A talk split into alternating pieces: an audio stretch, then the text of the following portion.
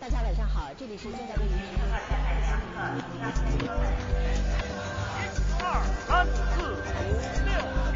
Willkommen zu Merck's Experts, dem Podcast, der aktuelle Entwicklungen in China analysiert. Willkommen zu unserem Merck's Podcast und dieser Ausgabe über den chinesischen Nationalen Volkskongress 2022. Mein Name ist Jonas Schneider und ich freue mich sehr, Johnny Erling als Gast für diesen Podcast begrüßen zu dürfen. Johnny Erling ist einer der erfahrensten und langjährigsten China-Korrespondenten Deutschlands. Er kam zuerst in den 70er Jahren als Student nach Beijing, war später China-Korrespondent von 1985 bis 1990 für einen deutsch-österreichischen Tageszeitungspool und zuletzt von 1997 bis 2019 Korrespondent in Beijing für die Welt und den Wiener Standard. Johnny Erling hat als Korrespondent eine einzigartige Expertise und Einblicke in das Innenleben von Partei und Staat Chinas gewonnen und hat den Nationalen Volkskongress schon über 20 Mal als Berichterstatter begleitet. Seit 2019 ist Erling zurück in Deutschland und seit Anfang dieses Jahres ein Fellow hier am Mercator-Institut für China-Studien. Johnny Erling. Beijing und besonders Xi Jinping selbst haben große Pläne für das Jahr 2022. Es stehen mehrere wichtige politische Ereignisse an, die alle im 20. Parteitag im Oktober gipfeln werden, auf dem Xi Jinping aller Wahrscheinlichkeit nach für eine dritte Amtszeit wiedergewählt werden wird. Wie fällt der Volkskongress in dieses Jahr? Und wie verhält er sich zum Parteitag im Oktober? Ist der Volkskongress nur eine Art Wegbereiter? Ja, vielen Dank. In der Tat, äh, dieses Jahr ist äh, in China sehr stark geprägt und beeinflusst von einem einzigen Ereignis, nämlich äh, der Parteitag, vermutlich im November oder Ende Oktober. Und der Volkskongress ist eine jährliche ritualisierte Veranstaltung, eine Art Parlament mit sozialistischem Vorzeichen, also es ist das chinesische Parlament. Der tritt jedes Jahr im März zusammen, immer zu einer festen Zeit. Und dieses Jahr ist auch dieser Volkskongress steht völlig im Schatten des Parteitags. Der Volkskongress beginnt, auch das ist ritualisiert seit 50 äh, Jahren, immer am 5. März und dauert etwa zwei Wochen. Zwei Tage bevor der Volkskongress zusammentritt, also am 3. März, trifft sich das sogenannte chinesische Beraterparlament, das heißt Konsultativkonferenz, Beides sind riesige Organisationen, die sich nur dadurch unterscheiden, dass der Volkskongress wahlberechtigt ist. Das heißt, er kann Gesetze über Gesetze abstimmen und sie faktisch auf den Weg bringen, während das Beraterparlament eben, wie es schon sagt, nur beratend tätig ist. Volkskongress und Konsultativkonferenz muss man sich als Mammutorganisationen vorstellen, wie wir sie in unseren Breiten überhaupt nicht kennen. Sie treten auch nur einmal im Jahr zusammen. Der Volkskongress hat ungefähr 3000 Abgeordnete. Die Konsultativkonferenz hat etwa 2000 Abgeordnete. Manchmal nennt man sie auch Delegierte. Äh, die werden dann also faktisch lokal gewählt und bestimmt und sind immer fünf Jahre im Amt. Nach fünf Jahren wechseln sie. Und der nächste große Wechsel für den Volkskongress tritt im März 2023 ein. Da wählt er nämlich ganz eine neue Führung und da wählen, kommen auch völlig neue Abgeordnete, die dann diese neue Führung wählen. Und anders als jetzt bei dem Parteitag ist der Volkskongress also nachgeordnet. Der Parteitag hat 2012 angefangen, dann 2017 und jetzt wieder 2022. Der Parteitag bestimmt die wirklichen Personalien dieses Landes und erst ein halbes Jahr später tritt der Volkskongress zusammen und nickt sie ab. Und deswegen ist es natürlich interessant, den jetzigen Volkskongress zu beobachten, weil er uns vielleicht einiges über den kommenden Parteitag verrät. Und gleichzeitig müssen wir aber auch sehen, dass der Volkskongress eine Art Zwischenvolkskongress ist. Es ist kein Wahlkongress. Er hat nicht zu bestimmen, wer das Land führt und wer die Entscheidungen in der Partei trifft. Und es ist das zweite Jahr des neuen Fünfjahresplans. Das heißt, dieser Volkskongress legt zwar fest, wie dieser Fünfjahresplan weiterläuft, aber im letzten Jahr war es interessanter, da wurde er neu vorgestellt. Jetzt ist es eben nur die Ausführung und Durchführung. Xi hat deutlich gemacht, dass er China nach seiner eigenen Vision umgestalten will und 2022 soll ein wichtiger Wendepunkt dabei sein. Er hat bereits mehrere seiner Zukunftsvisionen vorgestellt, mit Konzepten wie zum Beispiel den gemeinsamen Wohlstand, Gleichzeitig steht Beijing vor mehreren großen Herausforderungen, die die Stabilität des Landes bedrohen. Die Covid-Pandemie, ein wirtschaftlicher Abschwung, Umweltprobleme, außenpolitische Konflikte. Welche Themen und Gesetzesentwürfe werden diesen Volkskongress dominieren? Sind es die Zukunftsvisionen, die Xi für China hat, oder wird der Kongress sich vielleicht doch eher aufs Krisenmanagement konzentrieren? Ja, es wird für uns natürlich als Beobachter sehr interessant sein, wenn die Abgeordneten da zusammentreten, herauszubekommen, wo sich bereits die Grundlagen oder die Visionen des Herrn Xi widerspiegeln in, in der Gesetzgebung beziehungsweise in der Wirtschaftsentwicklung. Was wir im Augenblick sehen, ist, der Volkskongress tritt an unter einer Prämisse. Im Dezember letzten Jahres trat die Wirtschaftsgruppe oder die Wirtschaftskonferenz der Partei zusammen. Und diese Parteiwirtschaftskonferenz hat vorgelegt, dass dieses Jahr 2022 ein Jahr der Stabilität sein muss. Chinas Wirtschaft ist zurzeit nicht sehr gesund. Sie ist angeschlagen. Und der Volkskongress muss nun versuchen, wirtschaftliche Leitlinien zu setzen, die es stabilisieren. Wir wissen, China ist nicht transparent. Und was nicht transparent ist, müssen wir versuchen zu erschließen aus anderen Anzeichen. Zum Beispiel diese große Wirtschaftskonferenz der Partei hat in ihrem Kommuniqué 25 Mal das Wort Stabilität genannt. Das heißt, Stabilität ist das, was diesen Volkskongress prägt. Und der Volkskongress wird also entsprechend dieser Leitlinie, wird er versuchen, die Wirtschaftspolitik des Plans für dieses Jahr in, in die Wege zu leiten. Dazu muss man noch eines erwähnen. Die Dinge fallen nicht vom Himmel. Also wir wissen schon einiges, äh, was da passiert. Erstens mal aus Erfahrung und Erlebnissen. Zum Zweiten aus dem Prozedere. Alles ist reguliert, alles ist sehr strikt formell. Also bevor dieser Volkskongress, der nationale Volkskongress zusammentritt, ich habe vorhin gesagt, hat 3000 Abgeordnete, tagten in den 31 Provinzen des Landes 31 Mal die Miniaturausgabe dieses Volkskongresses. Nämlich genau das gleiche System mit Beraterparlament, Volkskongress, Parteichef und einem ähnlichen Ding. Und diese 31 Kleinvolkskongresse setzten die jeweiligen Wirtschaftspläne für die jeweiligen Provinzen um. Und aus deren Wirtschaftsplänen können wir natürlich erkennen, was der große Volkskongress vorhat. Im letzten Jahr waren die Wachstumsziele durchschnittlich für die 31 Provinzen Chinas zwischen 6 und 6,5 Prozent. Dieses Jahr sind sie ein Prozent niedriger, weil die Wirtschaft nachgelassen hat. Und das ist fünfeinhalb Prozent. Also wir gehen davon aus, jedenfalls Beobachter dieses Volkskongresses, dass wir in diesem Jahr ein Wirtschaftswachstum in China um etwa fünf bis 5,5 Prozent haben. Das, jeder wird natürlich, der sowas hört, sagen, Mensch, 5,5 Prozent, das ist doch irre. Das ist doch ganz toll. Nein, das ist es nicht. China ist ein Land mit 1,4 Milliarden Menschen jedes Prozent Wachstum macht rechnerisch ungefähr aus, zwei Millionen neue Arbeitsplätze schaffen zu können. Wenn Sie also fünf Prozent Wachstum haben, können Sie rechnerisch ungefähr zehn Millionen Arbeitsplätze schaffen. Alleine die hiesigen Absolventen der Hochschulen dieses Jahr haben ein Rekordergebnis. Da werden 10,7 Millionen Absolventen den Arbeitsmarkt erlassen. Alleine diese, da sind noch nicht also die Jungarbeiter an alle möglichen anderen da. Das heißt also, es wird ein großes Problem der Beschäftigung auf China zukommen. Und deswegen ist Wachstum in China nach wie vor wichtig. Andererseits, Wachstum ist, wie wir alle wissen, ein großes Problem für Klima und ähnliche Fragen. Also würden Sie sagen, dass sich dieser Volkskongress eher aus Krisenmanagement konzentrieren wird?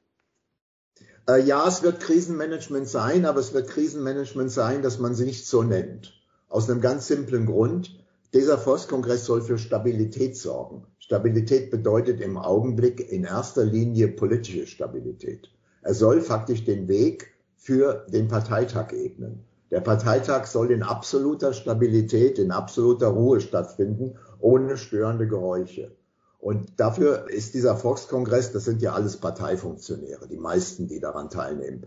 Die sind also unter der äh, Knute oder unter der Devise äh, auf keinen Fall äh, irgendwelche Themen anzusprechen, noch zu diskutieren, die äh, zu einer äh, kritischen Diskussion in China führen. Da gibt es ein konkretes Beispiel. Vor drei, vier Wochen erschütterte ein Skandal China. Dieser Skandal brach in einer Provinz aus, wo man also Bilder vorfand, die im Internet erschienen von einer Frau, die in einem Haus aufgefunden wurde mit einer Kette um den Hals und acht Kindern. Das entfachte eine unglaubliche Debatte mit Millionen und Abermillionen äh, Nettizen, die sich daran beteiligten, alle ganz aufgeregt, was ist das eigentlich für ein China? Man vermutete sofort zu Recht, dass das eine von den vielen entführten jungen Bauernfrauen ist, die in anderen Provinzen, die gekidnappt werden, in anderen Provinzen verkauft werden, dann von ihrem Mann da in, mit äh, Ketten gehalten wurde, acht Kinder ge ihm gebar. Also ein großer Skandal, der, der immer weitergeht und der nirgendwo Ruhe ließ. Jetzt, nach vier Berichten, äh, mit denen die Behörden darauf reagierten, hat die Provinz einen großen Bericht vorgelegt, äh, knapp eine Woche vor Beginn des Volkskongresses. Das dient natürlich, Leute zu beruhigen. Sie haben gesagt, das sei nicht eine Frau, die irgendwie mal entführt wurde und ähnliches. Man hat das runtergespielt. Das soll auf keinen Fall Thema des Volkskongresses werden. Nichts darf die Kreise stören dieser Führung. Und deswegen ist dieser Volkskongress auf der einen Seite für uns sehr spannend, weil wir entdecken können, wie sie sich vorbereiten und was sie da vorbereiten. Auf der anderen Seite ein Ritual ohne große Erschütterung oder ohne große News im Sinne äh, von Zeitungsnews. Sie haben schon über Volkskongresse unter mehreren Parteiführungen berichtet. Wie hat sich der Volkskongress während Xis Amtszeit bisher verändert? Hat der Kongress unter Xi mehr Autonomie und an Bedeutung gewonnen? Oder ist er eher stärker unter die Kontrolle der Partei gerückt? Also das ist ein, ein Auf und Ab gewesen mit dem Volkskongress. Äh, ich habe das ja im Laufe verschiedener Jahre und äh, Tätigkeiten in China gesehen. Also ich habe Volkskongresse bereits auch schon in den 90er Jahren gesehen und dann auch später. Äh, das ist ja ein, in erster Linie ist ein gigantisches Ritual und es wird ja auch im, im, in, in der normalen Sprache als Scheinparlament bezeichnet. Es gibt natürlich Nuancen und diese Nuancen sind wichtig. Also zum Beispiel äh, 1992 gab es eine heftige Diskussion und Abstimmung. Das war damals in der damaligen Atmosphäre noch möglich. Heute gibt es sowas gar nicht mehr. Und zwar wurde da eine große Abstimmung gemacht, ob man den Drei-Schluchtendamm, einen riesigen Staudamm bauen soll. Äh, erstaunlicherweise gab es nicht nur 177 Gegenstimmen, als das darüber abgestimmt wurde.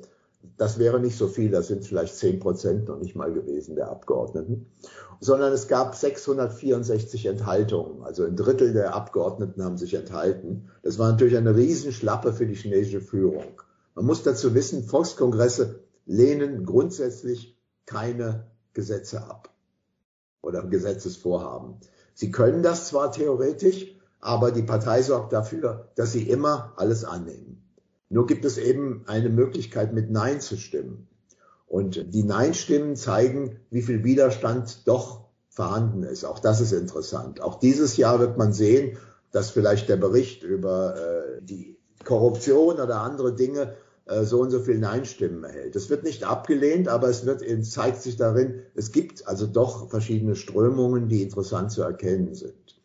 Aber insgesamt ist es also ein, ein riesiges Ritual, das immer zum gleichen Tag anfängt, immer am gleichen Tag Pressekonferenzen hat. Zum Beispiel, wenn wir dieses Jahr am 5. März anfangen, dann können, kann ich Ihnen jetzt schon voraussagen, dass wir am 8. März den Außenminister haben, der sich in einer Pressekonferenz den Fragen ausgewählter Journalisten und ausgewählter Fragen stellt. Für uns aber trotzdem interessant, weil wir natürlich von ihm wissen wollen, was passiert mit Russland. Wie ist das Verhältnis Chinas zu Russland?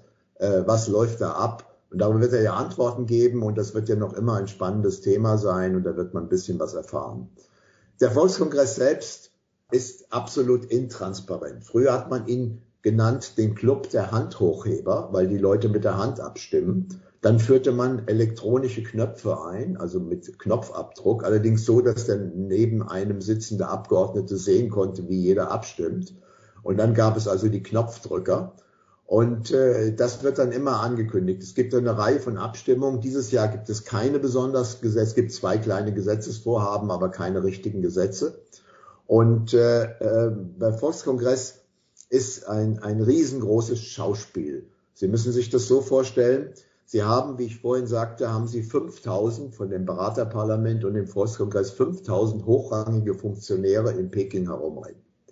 Diese 5000 Funktionäre sind die Parteichefs der Provinzen, sind die Bürgermeister von großen Städten und so weiter und so fort. Also die höchste Nomenklatur des Landes. Dazu kommen nochmal 5000 Sekretäre und andere Leute. Sie haben also eine Riege von 10.000 Offiziellen, die äh, da mehr als zwölf Tage den ganzen März einnehmen und äh, deren Sicherheit natürlich über alles steht. Das wird alles polizeilich abgesperrt und so weiter. Und besonders in Fragen der Pandemie ist das nochmal ein Riesenproblem.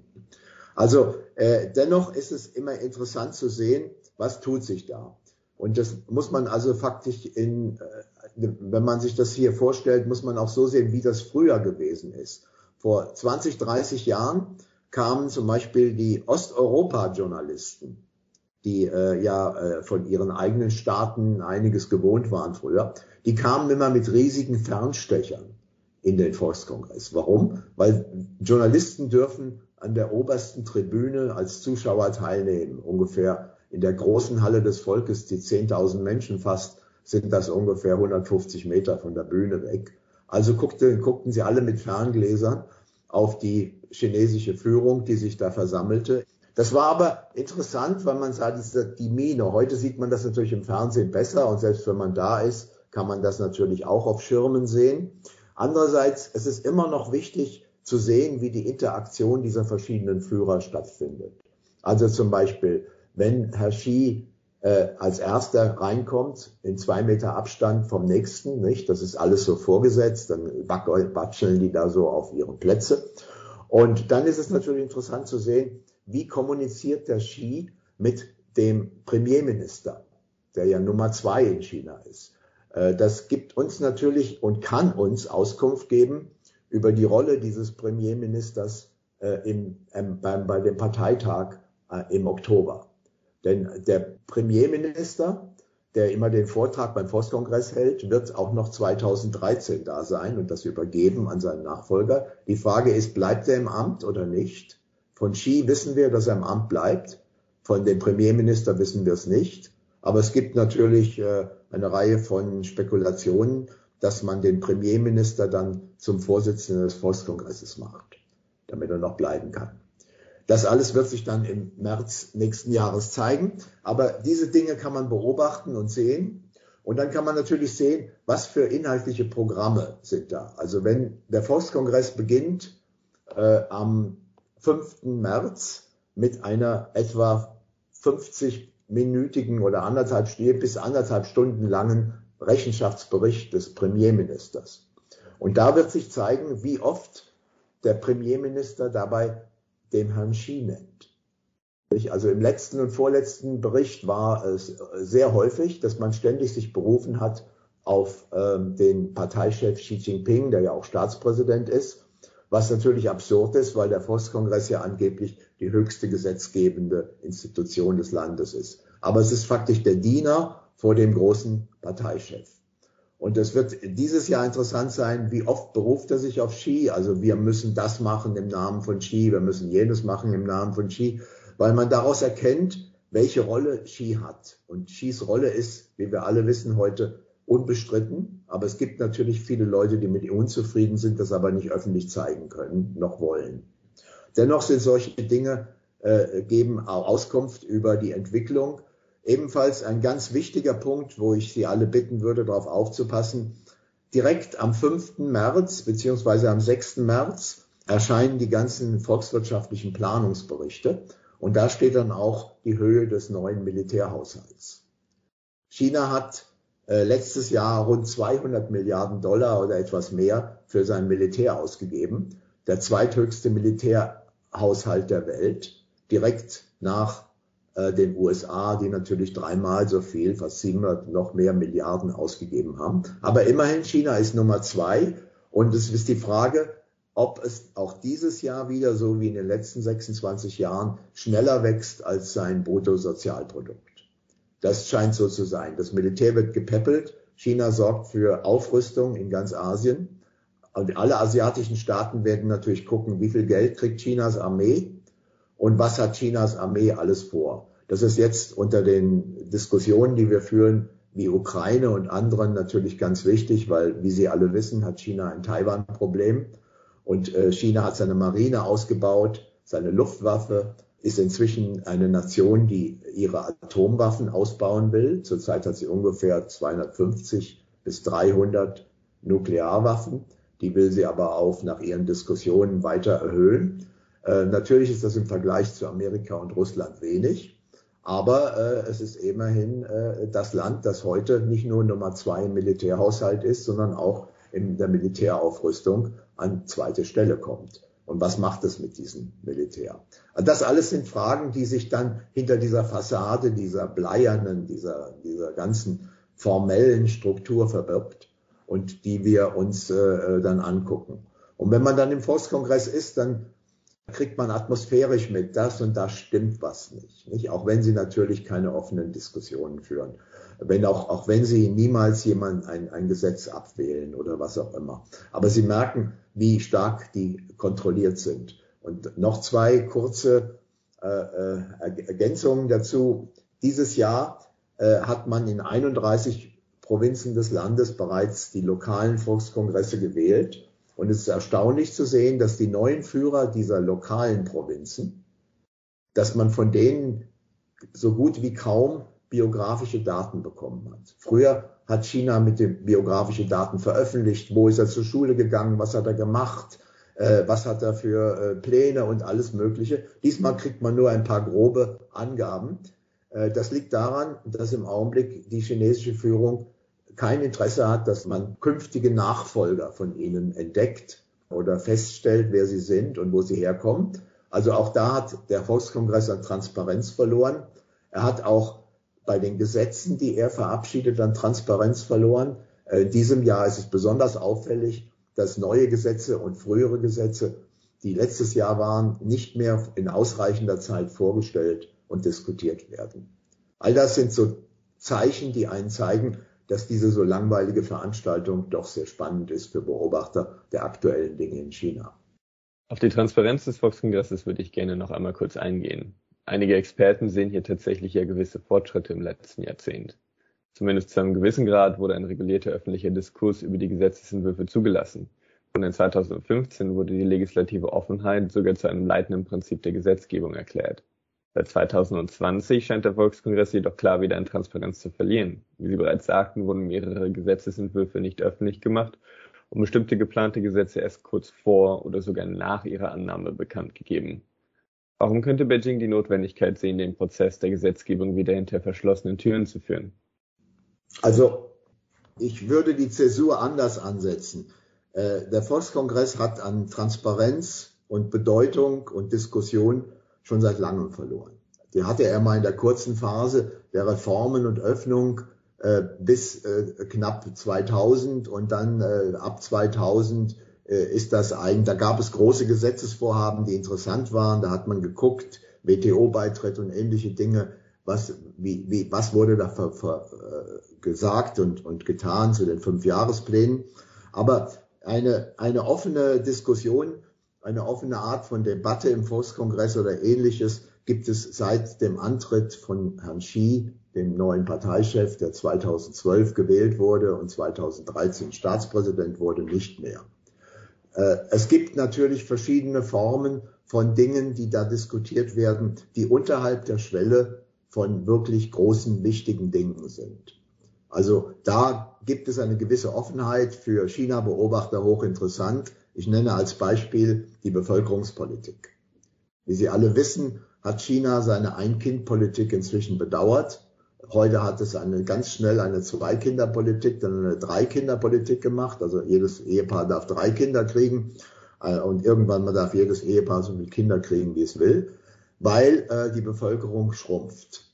Sie schrumpft ab diesem Jahr. Äh, die arbeitsfähige Bevölkerung geht jedes Jahr um ein paar Millionen zurück. Das ist ein Riesenproblem für das Land.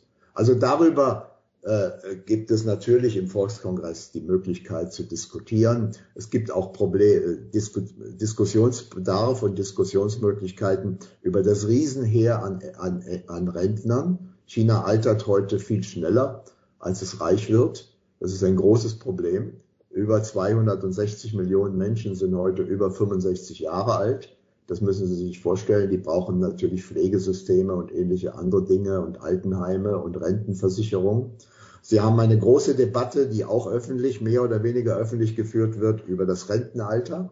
Chinas Rentenalter ist mit 60 Jahren für Frauen, äh, für Männer, Entschuldigung, und 55 Jahren für Frauen, äh, hinkt es natürlich anderen Ländern hinterher. Das will man verlängern. Denn es geht nicht, dass die Leute schon mit, der, mit dem Alter in Pension gehen, wenn sie heute fast 80 Jahre alt werden. Und äh, all diese Dinge, das sind Themen des Forstkongresses. Die regionale Entwicklung, die Wasserentwicklung, die Landwirtschaftsentwicklung. Das sind alles Themen, wo es eine gewisse Bandbreite an Diskussionsmöglichkeiten gibt und die bleiben interessant. Wenn es aber um, um Staatsangelegenheit geht, um Außenpolitik, um äh, Aufrüstungsfragen, Umfragen der Parteistruktur ist kein, deswegen gibt es da auch entsprechende Gesetze, gibt es, einige der Gesetze sind zum Beispiel ähm, sensibel, dann gibt es darüber keine Diskussionen. Also Gesetze, die zum Beispiel festlegen sollen, ähm, wie, wie das Strafrecht äh, implementiert wird oder andere Dinge, äh, wo man dann eben nicht klar ist, was sind da Ausnahmen und nicht, da möchte man keine Diskussion. Also im Augenblick wird sehr wenig diskutiert über all diese Dinge. Es war früher offener und die äh, Grenzen, die früher breiter gezogen sind, werden enger gezogen. Das heißt, es wird dann noch diskutiert, es gibt dann noch Fragen, die, die besprochen werden können, aber sie sind sehr wenig. Und dann äh, das Ganze wird faktisch zu, von der Partei monopolisiert. Im letzten Jahr hat Herr Xi und die Parteiführung eine Konferenz einberufen, und hat erklärt, dass China eine, in Anführungsstrichen gesprochen, eine lupenreine Demokratie ist. Und das zeige sich daran, weil es die Volkskongresse hat. Die Volkskongresse sind genau das, nämlich was im Westen Demokratie ist. Sie, sie wirken, sie sind die wirkliche Demokratie. Sie sind die prozedurale Demokratie des Landes. Und er hat also als, in, im Namen der Partei ein hohes Lied auf den Volkskongress gesungen. Gleichzeitig hat der Volkskongress immer weniger zu sagen und die Partei singt das Lied auf den Volkskongress. Das ist einfach ein Argument in der ideologischen Auseinandersetzung mit dem Westen, wie es eigentlich um Chinas Demokratie bestellt ist. Und dann sagt die Partei, schaut euch an, wir haben doch ein fantastisches Volkskongress, ein System. Und das ist das Gleiche wie für alles andere, was man sagt. Gesetzgebung, Demokratie, die Frage der Meinungsfreiheit und alles die Dinge. Die werden alle neu interpretiert von der Partei im Parteijargon und werden umgedreht.